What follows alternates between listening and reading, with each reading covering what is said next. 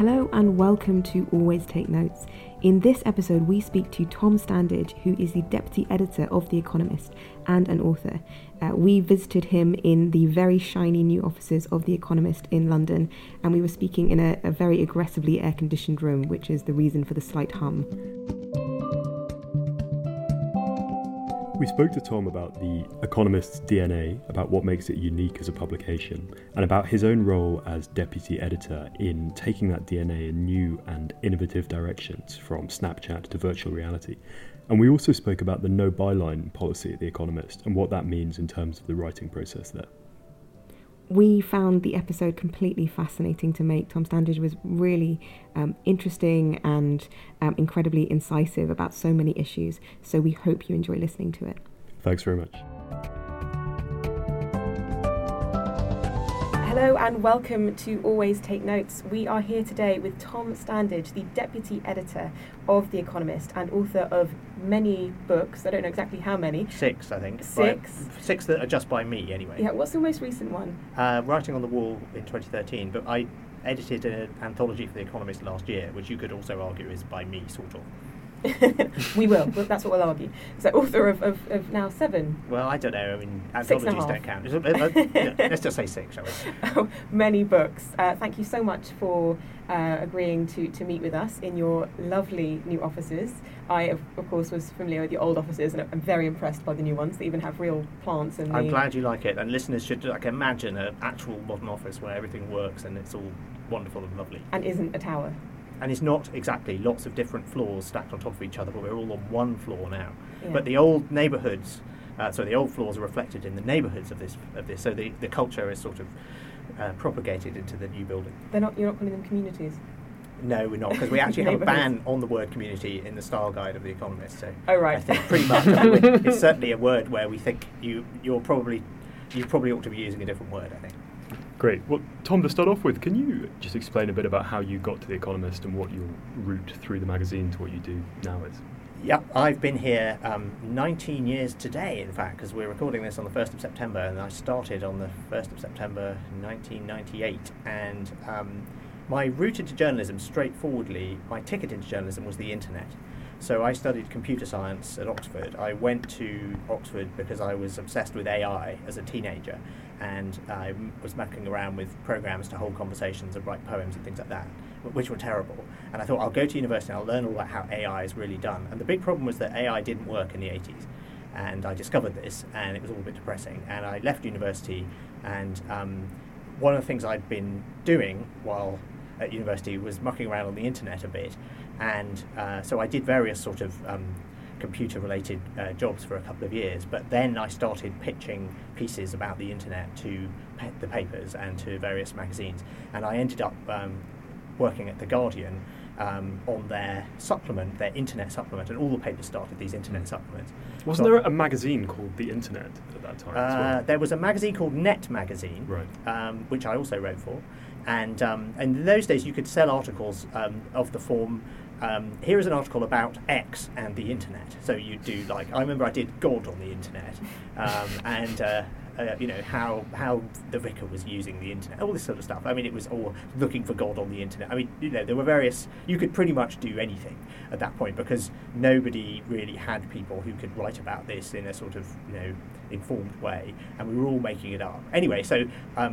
I was at The Guardian for a year doing that, and then The Telegraph set up its version of that supplement. So I went to work at The Telegraph, and I was there for 2 years.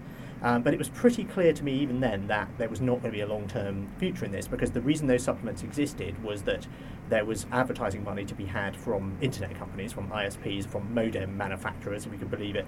And that was not a long-term bet. Newspapers did not have telephone supplements. They did have car supplements, but you could see that the internet was going to be a big society-changing thing, and the way it was going to be covered was going to be everywhere, not in a sort of internet section. So I started preparing for my exit after being at the Telegraph for a year.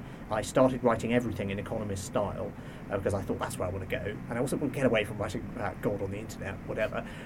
And a job came up at just the right time at The Economist on the science desk. So I went to The Economist in 98 on the science desk.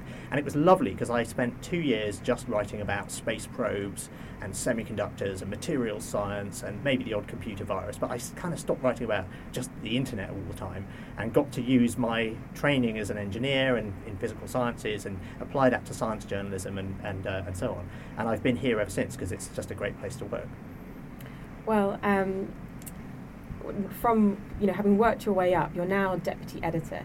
Could you talk us a little bit more through how the structure works? Obviously, that you're not the only deputy editor, and what exactly how the roles are sure. divvied up. Yeah, so we have two deputy editors, me and Ed Carr, and essentially Ed is responsible for running the paper, and Zanny Mittenbeadows, the editor in chief, oversees all of this. But essentially, Ed handles the weekly output, and I handle the digital output, and they run on different sort of timescales. I mean, the digital output happens every day. We have things like Espresso, which is a daily product. We have video, we have audio, we have the social team, we have web-based output, which is produced by the same journalists, but goes out on the web on a sort of different production cycle. So essentially, that's the division of labour between us. And then the other thing I'm responsible for is sort of keeping an eye on new things that are coming along. So I also have a team called the New Product Development / Media Lab, which is based in New York, and we sort of look at things like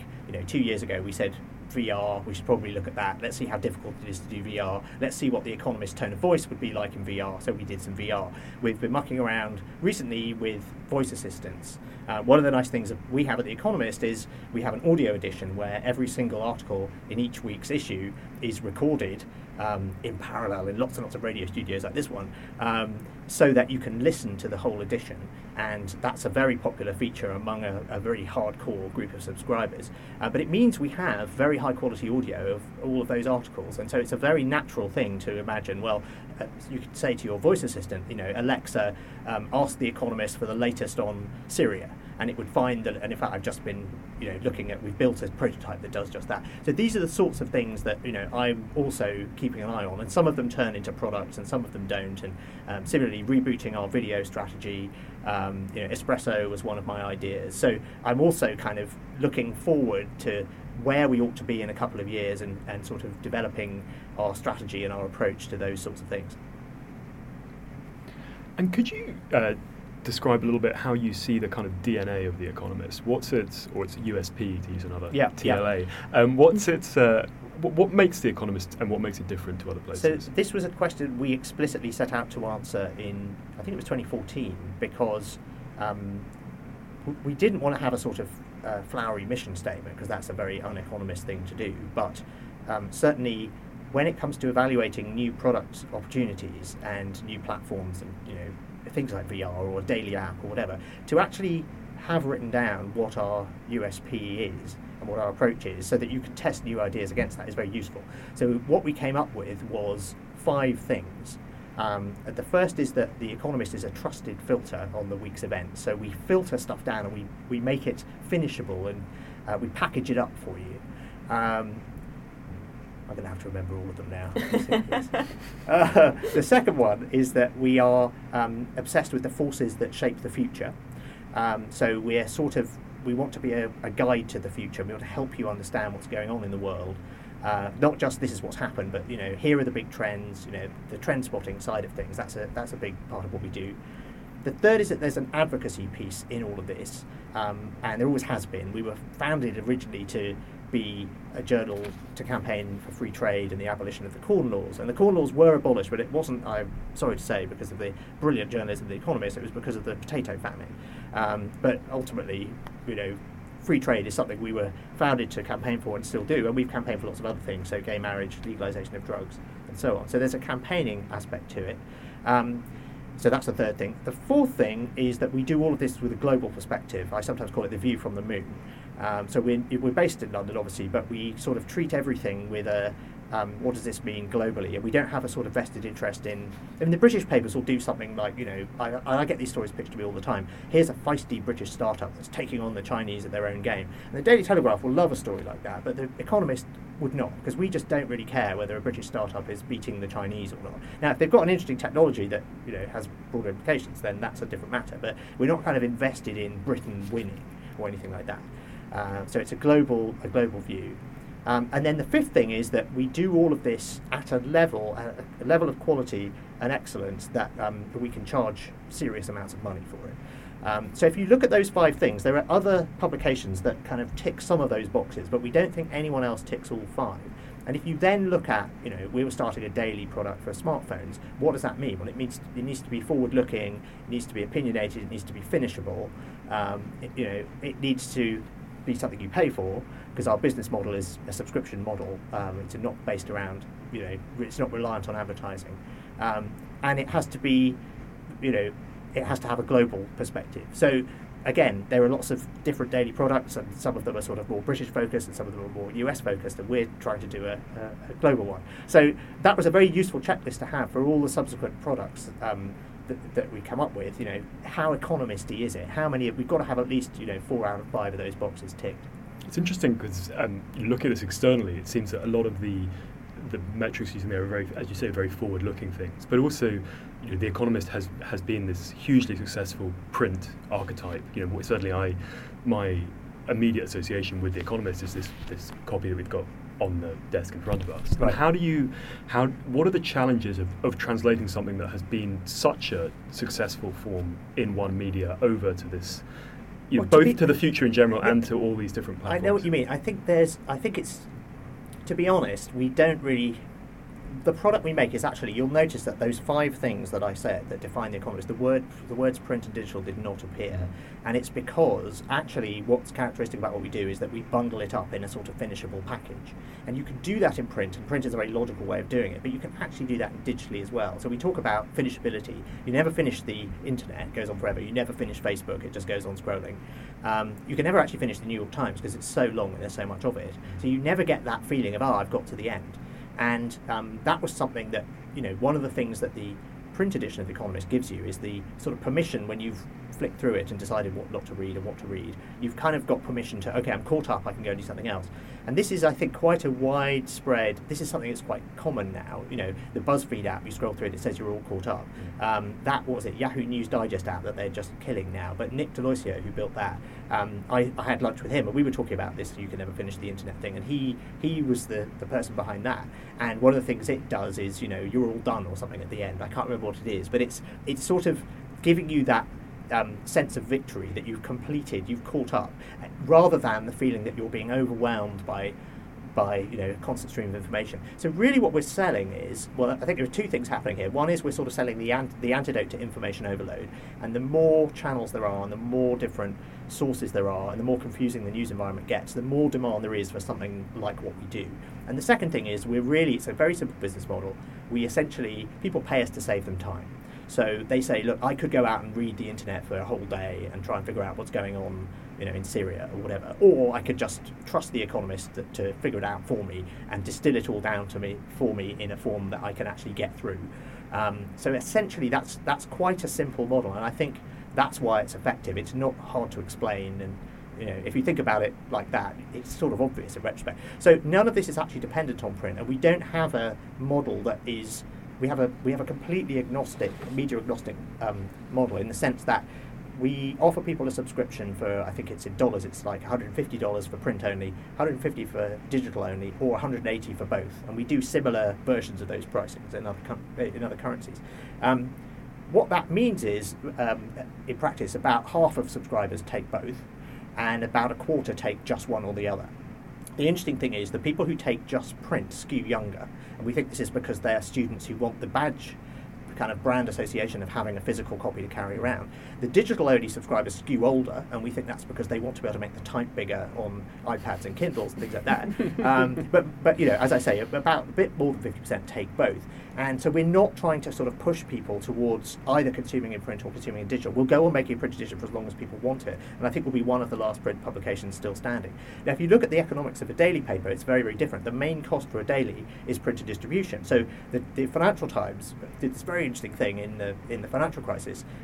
They basically doubled the price of their print edition as soon as the crisis hit. And what that did was it incentivized everyone to move over to digital. And it was very, very effective. And they now have more digital subscribers, way more than they do print subscribers, which meant that they didn't have to, you know, spend all that money printing and distributing quite so many newspapers. And it's the same with, you know, other newspapers. I think the New York Times, for example, will go down to being a weekly in print and then, you know, publishing on the web the rest of the time. We saw this with the Detroit papers first.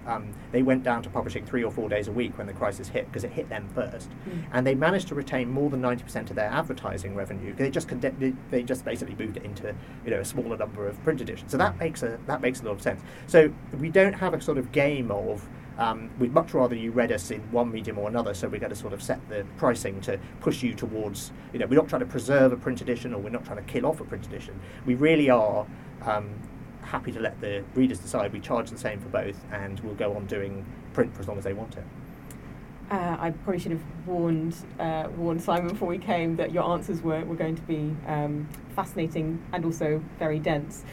Very hard to edit. Yeah, sorry about that. I'll try to be a bit more soundbitey. Sorry about that.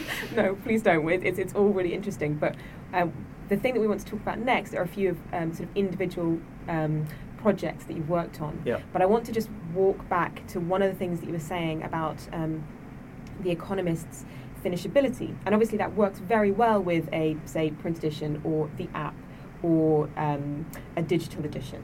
But how does that square with, you know, the website? With, you know, it's obviously all retained on the Economist website. Yeah, no, exactly. And you've redesigned that relatively recently, and sort of a follow-up question. And when you talk about the financial crisis and the way things have worked, how does, you know, the website, which papers have been struggling with, you know, the financial way of making the websites work, how are you squaring that? Yeah, so two different questions there. One is the question of finishability on the web, and I don't think the web is a different thing. So we have, you know, if we have something like 12 to 15 million uniques a month on the website. We have circulation of, you know, 1.5 to 1.6 million on you know, of the subscribers in, you know, across print and digital. So that tells you that most people using the website are not our subscribers. They are potential subscribers. So to a first order approximation, the website is used by non-subscribers, and subscribers read us in print and on the apps. Mm-hmm. And that means that actually, in practice, subscribers do use the website for some things, but they use it in a different way. They say, "Oh, I need to know about this. I'll come and do a search." Yeah. So it's a different thing. So we do a little bit of finishability on the website in the sense that we have a package of stories, you know, on the homepage. We have, you know, 4 things to read today at the top. Mm-hmm. But essentially, the website does a different job, and finishability is, you know, not so much a part of that. It's really a sampling tool for people who we hope will become future subscribers. So the design must be very important then. If it is the shop window, it's you know, presumably people's, or a lot of people's, first experience of The Economist. You know, how does that feed into your thinking about it? Particularly as you know, they would, as you say, it's hard to give that idea of finishability. Yes, it is. So it is tricky, because you can't always put across all 5 of those values with every product that you make. And I think one of the things that the website, I mean, we have a curated front page, so it's not just here are the most recent stories. It's like, here's what we think is important. And we don't jump on, you know, we don't live blog things, we don't jump on everything. We're not a news service, we're not competing with the BBC or the Guardian or New York Times to kind of live blog the hurricane. And I don't think people expect us to do that. Where we do really well is when there's a big event and we post, you know, 2 hours later, we post a big analysis of what this means. Those pieces do incredibly well, because you can get the minute by minute updates of what's really going on, and this person said this on Twitter. There are lots of places you can get that on the internet, but sort of, you know, what this terrorist attack means for the, you know, the French election campaign or whatever is the kind of thing that we do well and people know us for. So I think that's where we can add value on the web. I think we could do a better job of allowing our I mean, a lot of our subscribers, they're not using our website. So a lot of our journalism, which is going up on the web, is actually not getting to the people who are paying for it. And this is because we have a very fragmented ecosystem of apps at the moment. Mm. And that's something we're moving to address. We're behind the scenes unifying all of the different kinds of content into there's a lot of technical plumbing that's changing round the back. But essentially what that will allow us to do is to pipe all of our content much more easily to a single site or to a smaller number of apps than we have now. Our dream is that this is kind of, frankly, an obvious thing, and if we were a startup we'd just be going straight to this point. But we think that subscribers should be able to get everything that they're entitled to through a single app. So that's what we're working towards. And at the moment, if you go, you have to use the Espresso app to get Espresso. The Digital Editions app shows you what's in the print edition, but it doesn't show you what's on the website. Video isn't in either of those apps. Audio isn't in either of those apps. Actually, the audio edition is in the Digital Editions app, but the podcasts aren't. So, I mean, it's crazy, and we could just do a much better job of this. And we also think that our subscribers will like it because they'll discover that there's all this extra stuff, 1843 content, etc., which they're entitled to, which they just don't know about at the moment. Yeah, so we have to sort that out. Your other question was about the economics of this. Yes. The majority of our revenue, about 2/3 of it, comes from our subscribers, and not very much of the rest of it comes from advertising. And obviously the fraction that comes from advertising has been falling, like it has for everybody. But for us, the fraction was only ever about 50% at the height, which was in 2000. And in 2000, it was crazy. The Economist was an inch thick. There was so much advertising, and it was great. And we took that money while it was there. But essentially our model is to be based on revenue from our readers. And we have other sources of revenue. We have our B2B arm, the EIU, we have various kinds of sponsorship revenue, we have an events arm, and so on. So advertising is there, but we can see it declining. And the fact that it's going away is not an existential threat to our business model. Whereas, if you're an American newspaper, so another statistic, in 2008, which was the peak, the average fraction of revenue at American newspapers that came from advertising was 87%. That was the average. So, for many newspapers it was north of 90, and in some cases it was 100 because there were free papers being given away. So when the advertising market, when 30% of it goes away because it goes to Craigslist or whatever, the classifieds just go away, and then when the rest of the advertising is going to Facebook and Google, as it now is, because frankly they have the kind of advertising products that advertisers want to buy, then that's a very big problem, and that's why you've got this existential threat to the survival of many newspapers. But that's not something that applies to us, because the majority of our revenue comes, and now a growing fraction comes from our subscriptions, and also we're profitable, which is very, very helpful when it comes to long-term survival too. And presumably it also helps with developing innovative products. You've already mentioned a few of them, but could you talk us through your virtual reality efforts and the projects you've just been working on? Yeah, exactly. So one of the things that I should emphasise, I do actually still commit journalism. So I do write about, I did a big special report on AI last year. I did our recent cover on the slow death of the internal combustion engine, and so on. So I do still do some writing, but essentially what I consider my main role to be, as well as doing that and overseeing the digital output, is really coming up with being a sort of internal entrepreneur and coming up with new products. Probably the best example of that was Espresso, which we ran as an internal startup, and I think I was in 2014. Then in 2015 I did essentially Economist Films, which we started as a skunk works. So we wanted to try a different business model around video. We wanted to be able to make very, very high quality, sort of TV quality video, and that's expensive. But I noticed that Vice had a very interesting model for doing it around the Creators Project. So essentially we did this sort of internal startup to do video on the Vice Creators Project model, which dovetails very nicely with what we do anyway at The Economist, because we very often do these big deals with advertisers where we sell them a mixture of print and digital ads, corporate sponsorship, white papers, thought leadership, and so on. And video slots very naturally into that package. Anyway, that worked, and so we then integrated Economist Films into the sort of main editorial. It's now, he's the video department now. Then last year, 2016, was the year that we had a go at VR, and VR is. It's an interesting. I'm a gamer, so I'm up for trying it.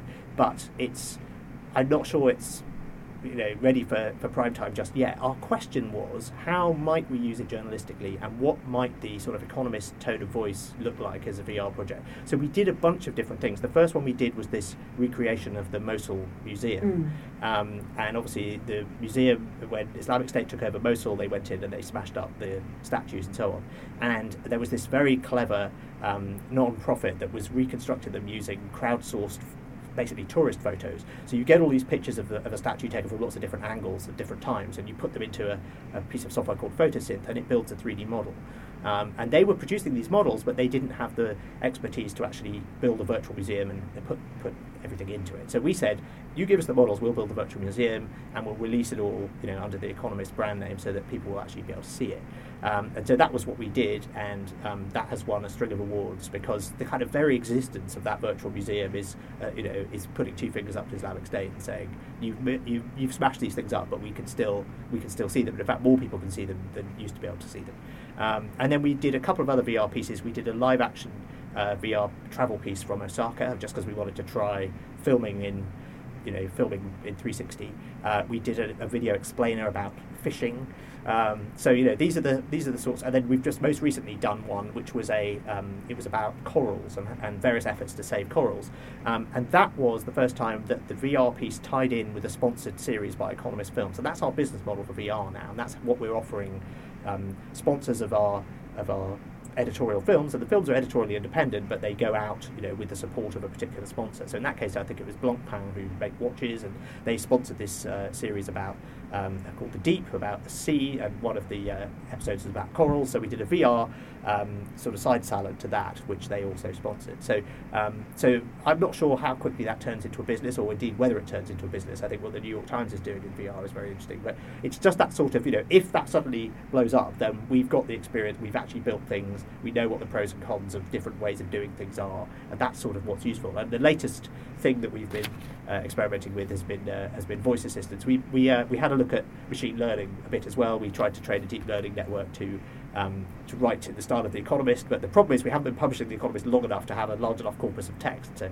that didn't work, and it produced gibberish. But it's an interesting thing to muck around with, and chatbots. I mean, there are all these. I mean, I love playing with these things. I like dusting off the programming skills that I had long ago, and it's so easy these days. It's sort of like Lego bricks you snap together. So over the summer holidays, I was mucking around with a recurrent neural network generating spaceship names from Ian M. Banks, the names of mythical Romans.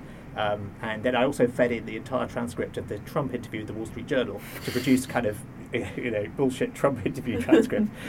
So that, I just like playing with these things, and that's sort of part of the point that I'm expected to play with things and identify fun stuff.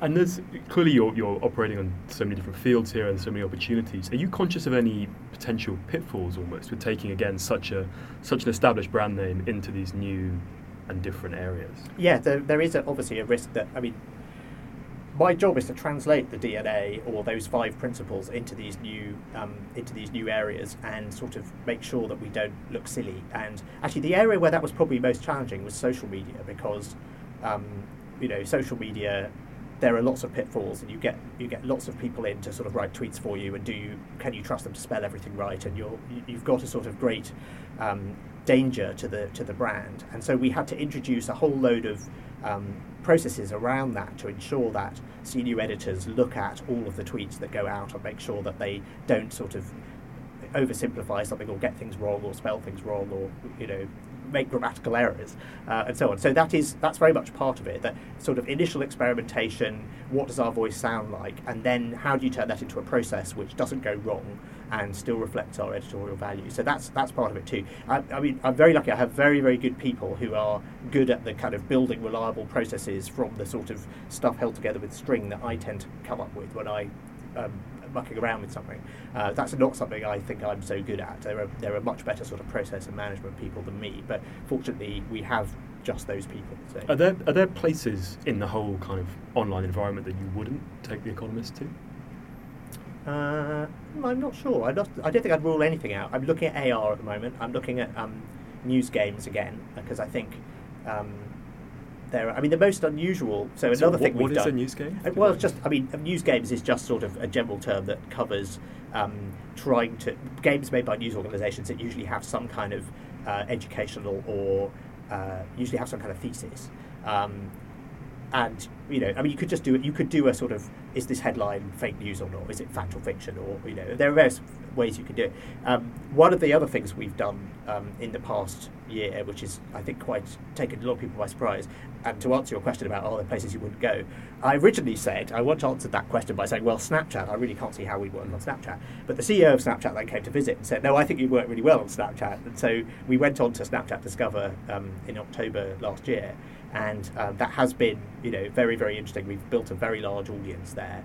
And it is a sort of, that's a difficult one in the sense that, you know, you do have to translate the stuff that we do, the kind of journalism we do for that audience. But at the same time, there are more parallels than you might think. I mean, people say that millennials are the most liberal generation ever. And we've always espoused very liberal values. And actually, a lot of the coverage that we have does work very well for that audience. Obviously, we wrap it up in a slightly different way. We have to make these animated top snaps and so on. But that's been a very interesting experience. And part of the reason we're there is we want to sort of challenge people's perceptions of our brands. As you know, we're The Economist is only read by people who work in financial services, and it's really boring. And you know, actually, we're a global newspaper for the world. So it's a way of sort of introducing ourselves to a younger audience. But it's also very nice for Snapchat because they're trying to persuade people that they are a serious publishing platform, and they've got the Washington Post and the New York Times on there now as well, but we went on before they did, and so they're really trying to sort of broaden their appeal to advertisers and say that it's not all just you know, sex tips from Cosmo. I mean, there's a fair amount of that, but you know, there is more to them than that, and makeup tips, they're very big on that as well, aren't they? And following from that, a question about resources for this kind of news innovation or innovation within news organisations. I was an intern at the New York Times in 2009, and I remember after I was at Columbia, and I remember being taken up on the sort of last day to the sort of 28th floor where they had a secret unit that was divining the future of news. And I remember that they had a keyboard that was projected in red light on a desk that you were meant to write with and things like that. And you know, I've no idea if that unit still exists or anything like that. I think there is a version of it. I think they are still. I think that was a sort of. I mean, that was the height of, you know. I mean, actually, it was just after the crisis had hit. But I think it's good to have something like that. You've got to have some sort of forward scanning radar. But you probably don't need it to be that big. I mean, ours is 2 people in New York, and we get interns in who we pay very well, but we get different interns in for every project that we do. So the Voice, we've got a very good intern working with us in New York at the moment called Aditya, and he's built this fantastic system where you can, you know, essentially access the audio edition of The Economist through an Amazon Echo speaker. And he's thrown that together in about 6 weeks, and it's, you know, and it's all done in Python, and it's all running on Amazon Cloud, and it's just brilliant. And so I don't think you need to have a sort of, you know, Xerox Park level organisation at the top of your skyscraper to necessarily keep up with these things. I mean, so much of this stuff. I mean, just if you want to get a, you know, my crazy, you know, neural network generating stupid Roman names. I mean, that's, you know, it's an hour to get that up and running on any bog standard laptop. It's not rocket science, and so much of this stuff is. That's what's kind of amazing about what's currently happening, particularly with AI. The technology is just sort of open source and sitting there, and you can sort of, you don't really even need to know how to program to use a lot of this stuff. You can snap the bits together and experiment with it. So the barriers to entry for experimentation are much lower. One of the things I should have said right up at the top was that people tend to stay for a very long time, and I am one of the few people who I was told when I left a few years ago that I'll definitely be back. Yes, I'm sure you will. Not quite yet. But I wanted to say, obviously people stay for a long time, and that is really good for the brand because you're able to have this sort of long view of what it is that The Economist... It means we have a very strong and deep culture where everyone is very sort of deeply immersed in it. But presumably there are dangers with that as well. If you have people staying for a very long time, how do you square that with you know, diversity and kind of too much coziness? Yeah, no, I take your point. I think a couple of things on that. I mean, yeah, people tend to come here and stay because we get to pick good people from, you know, places like The Telegraph, which are possibly less happy work environments at the moment. because this is a stable and profitable news organisation, it has a very academic atmosphere. It's quite unusual, I think, culturally, for that reason. I think there are two ways that we kind of deal with that. The first is we move people between subjects a lot, and so that's when I was at the Telegraph, the chances of the motoring editor ever being the Washington bureau chief was zero. Because that sort of mobility doesn't happen, but it does happen here. We do often take people who have, never covered a particular topic and ask them to just go and cover that particular topic. So there's a lot of moving things around, which I think stops things getting too cosy. I think the other thing is we did have a sort of Japan problem where we had a very. I remember when I was running the back half of The Economist, so I was responsible for the business, finance, economics, science pages. And I was asked one year if we would like to submit anyone for an award for the best new writer under 30, and that we didn't actually have anyone under 30. Covering I don't think we had anyone under 30 on the floor at that point. And that was a real problem. And it was just that we had a cohort of people, many of whom have retired, and we've hired a lot more young people. We do have progress to make on diversity, but we are making progress in that area. But the good thing is that the demographic shift that occurred made my life much easier because those new people that we've hired come in expecting digital to be part of the job, not kind of thinking, oh, here's an annoying new invention which makes my life harder and why can't we go back to the way things were.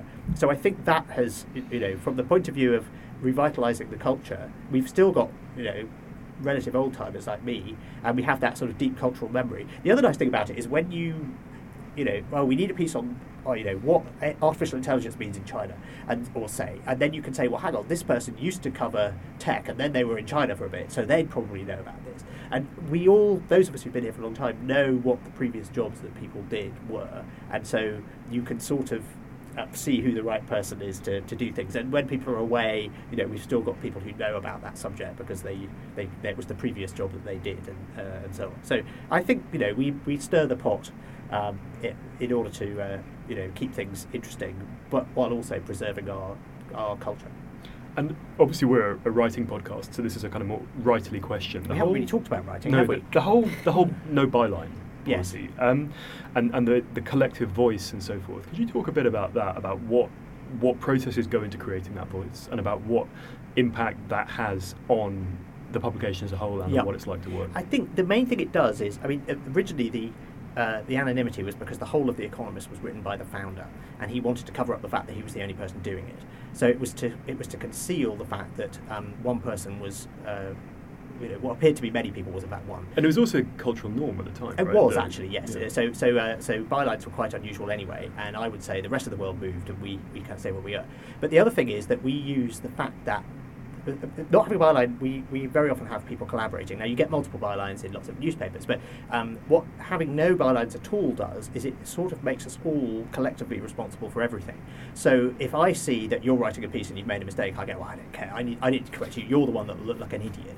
But if we're all collectively responsible because there's no bylines, then I feel much more of a responsibility to help make every piece that I touch as good as it can be. And to point out mistakes or help people or connect people or whatever. So there is that sort of hive mind aspect of it. It is the case that it was at times it's been hard to recruit people because they have to give up a byline. Now, for new people coming into the business, that's less of a problem. But certainly we've had a couple of big name writers come from other publications and they haven't liked the fact that they've sort of they've gone off the radar. Twitter helps a bit, and you can write books as well, which is sort of another way to get your name out there. But ultimately, and in some subjects, if you're the only person covering it or you write it a particular way, I always use historical analogies, so you can usually spot my pieces because they'll have historical analogies in them, and people go, oh yes, we know who wrote that one. But some people deal with that, and some people are less happy about it. So I think the main thing is this is how things used to be. There's been rampant byline inflation across the rest of the business, and in fact, it's got to the point where you have like picture bylines on the ordinary news stories in some papers, and that's because everyone's got a book to sell and a TV show to plug and so on, and we've sort of stood aside from that. What is we were discussing last week, what is the policy about secrecy? If someone calls up and asks who's written a piece, would you tell them? Or would you... we do, and people say on Twitter, here's a piece I wrote about this, or I contributed to this piece, or whatever. There are a couple of occasions where we won't do that, but it's usually where, for example, if you've got a piece that's very rude about the King of Thailand, then you probably don't want to say who wrote it, because that can cause problems for whoever it is when they're subsequently travelling. So there are a few cases where there are sort of good reasons to maintain anonymity, but they're very rare, and we don't. As I say, most people when I cover telecoms, for example, people in the telecoms industry knew that I covered telecoms with The Economist, and if there was a piece about telecoms, I probably wrote it. So, we're not sort of actively keeping that secret, but it meant that other people could weigh in, and more people would contribute to a given story. And, I've written leaders where, I write the whole leader, and then our New York bureau chief on one occasion, I remember, said, I liked your leader, but I thought this would work better as the last paragraph, and he wrote a different last paragraph, and I loved it, so I just slotted it in. And I'm not I have no vanity about that, because I haven't got a byline on it, and what I ultimately want is the best piece. So we just used his last paragraph, it was much better than mine. And moving from that, this, you mentioned earlier the role of advocacy that the Economist has. How do you take that into sort of that and objectivity? Where does that fit? How strong is the line, or how does that affect both what goes in the news pages and in the leaders? How strong is that Chinese war? There isn't really there is a bit of a distinction, but I don't know. I find the American obsession with this very old. And you've been to Colombia, so you've been sort of drilled in this. But firstly, the distinction between we were just joking earlier. Actually, I remember being at Columbia and an American saying in one of their classes how much they loved The Economist because it was so objective. And I said, well, it was. Well, it is. I think it's a different notion. To the it's fact based, I think, is one thing. But I think American sort of classic Columbia types would not say it was objective, in the sense that we have very clear biases. There are very clearly things we're in favour of.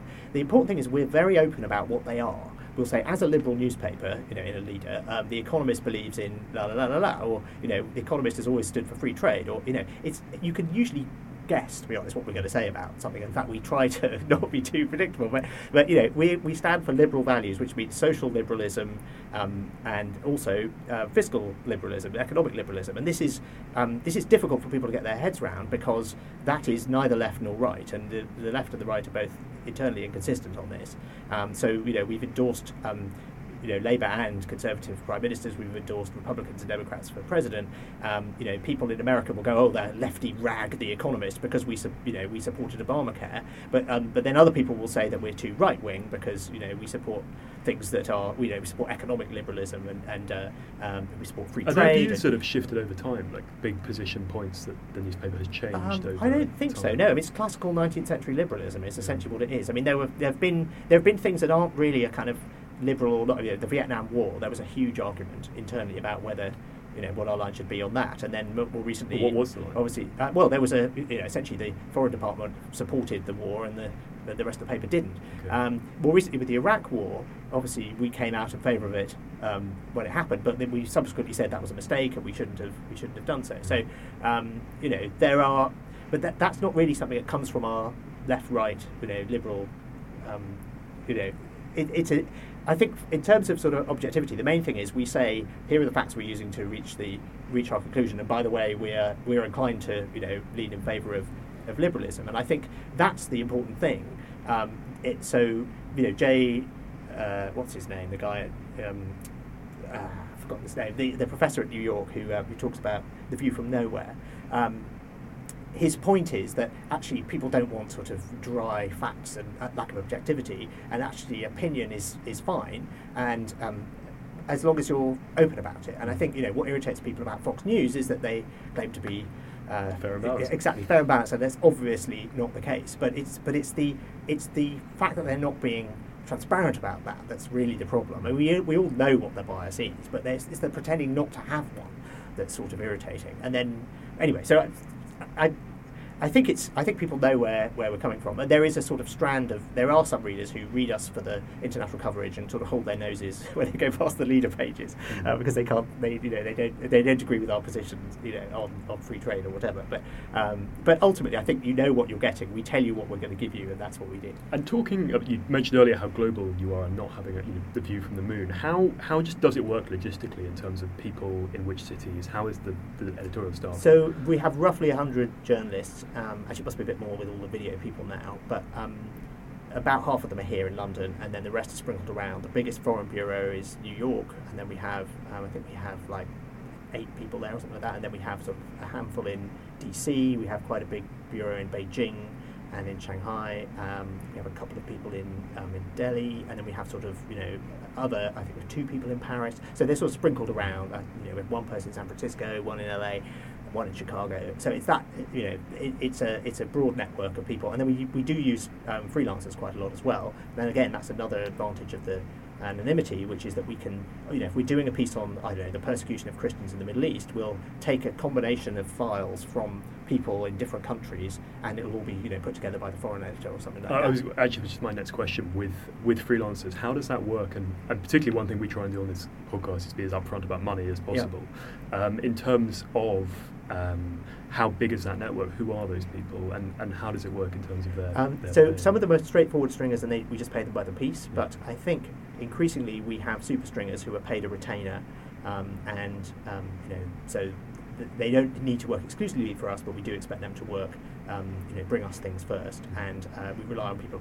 And those people are very often, you know, they get business cards, they get Economist email addresses, and they very often become permanent hires.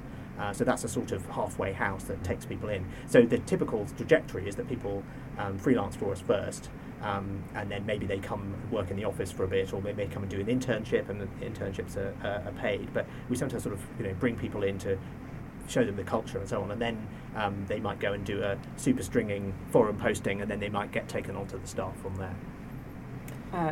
Before we came here, we were discussing this because Simon once. I should probably admit this myself. You welched on it, so I'm going to tell the story now. So Simon once wrote a story for The Economist and asked to be flown to the place to Mali, and was told I could get a taxi.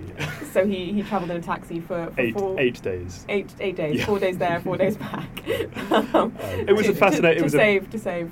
Yeah, it was a fascinating journey, but I was told budgets didn't extend to a flight. Oh, right. So, I think that's at the discretion of the foreign agent. Yeah. That's just dropped me a bit. Yeah, well, you know. It was all about the journey, wasn't it? Yeah. But another thing we want to talk about, and actually the cover that we've got in front of us is the one that I had in mind when we were discussing what to ask you. How are you... I mean, obviously, The Economist has come out very strongly against... some of the things that Trump has done in recent weeks. Yeah. He had a very widely shared cover, which is the cover we have in front of us, with Trump and his megaphone, which is a KKK hood. How is The Economist fighting the problem of truth becoming ever more slippery in the era of Trump and fake news?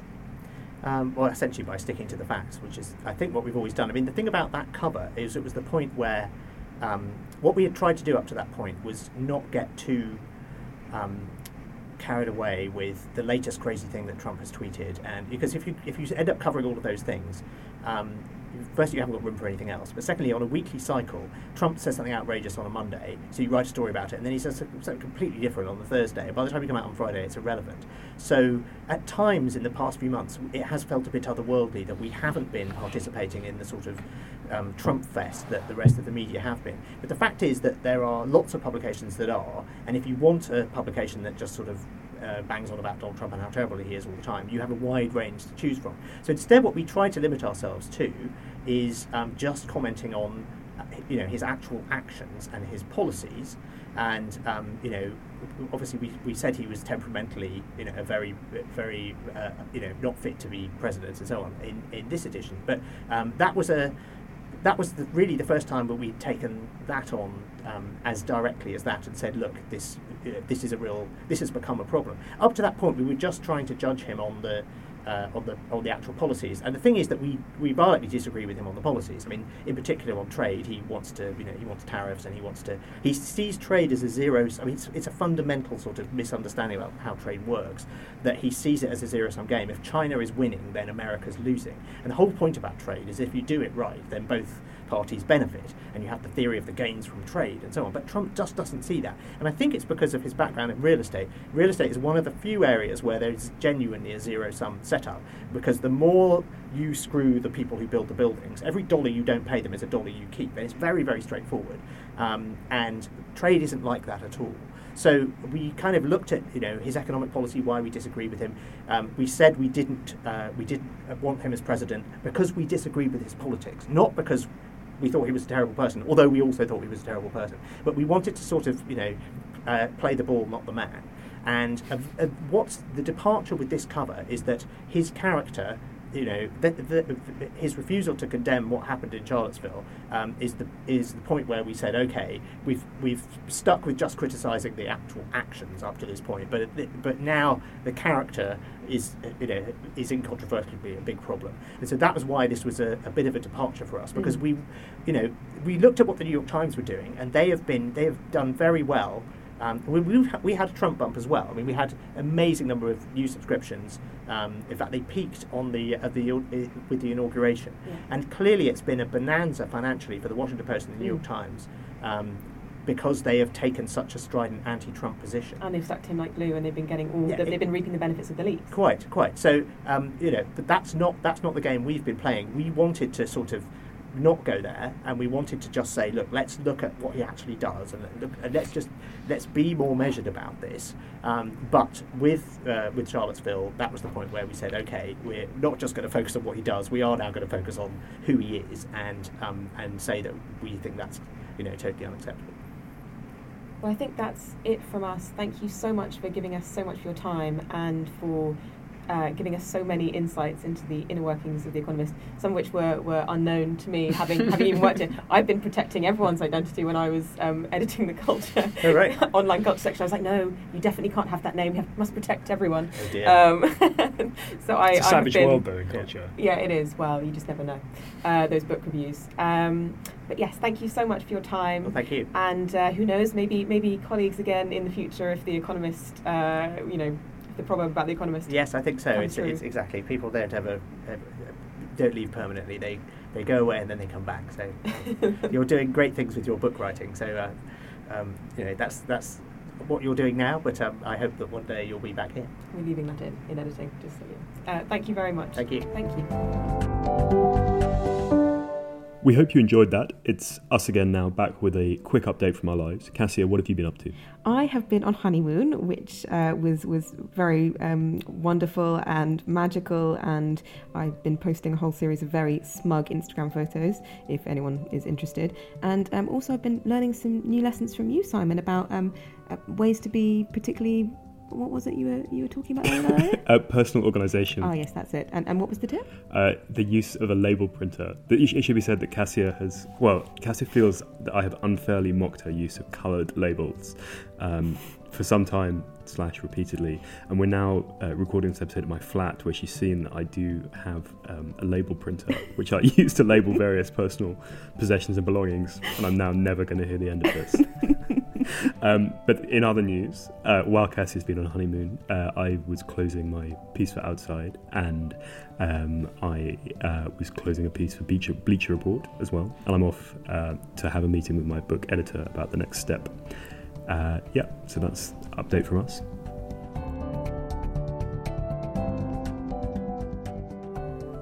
This has been Always Take Notes, hosted by Cassia Sinclair and Simon Acombe. Our producers are Olivia Cralin, Ed Kiernan and Liz Davies. Our music is by Jess Danheiser. Zara Hankier handles our social media, and our graphic design is by James Edgar. And we are, of course, on a whole range of social media. You can find us on Facebook and Instagram by searching Always Take Notes. We're also on Twitter @ Take Notes Always, and our website is alwaystakenotes.com. And finally, if you've enjoyed the show, we'd love if you could leave a review on iTunes. It really helps. Thank you so much.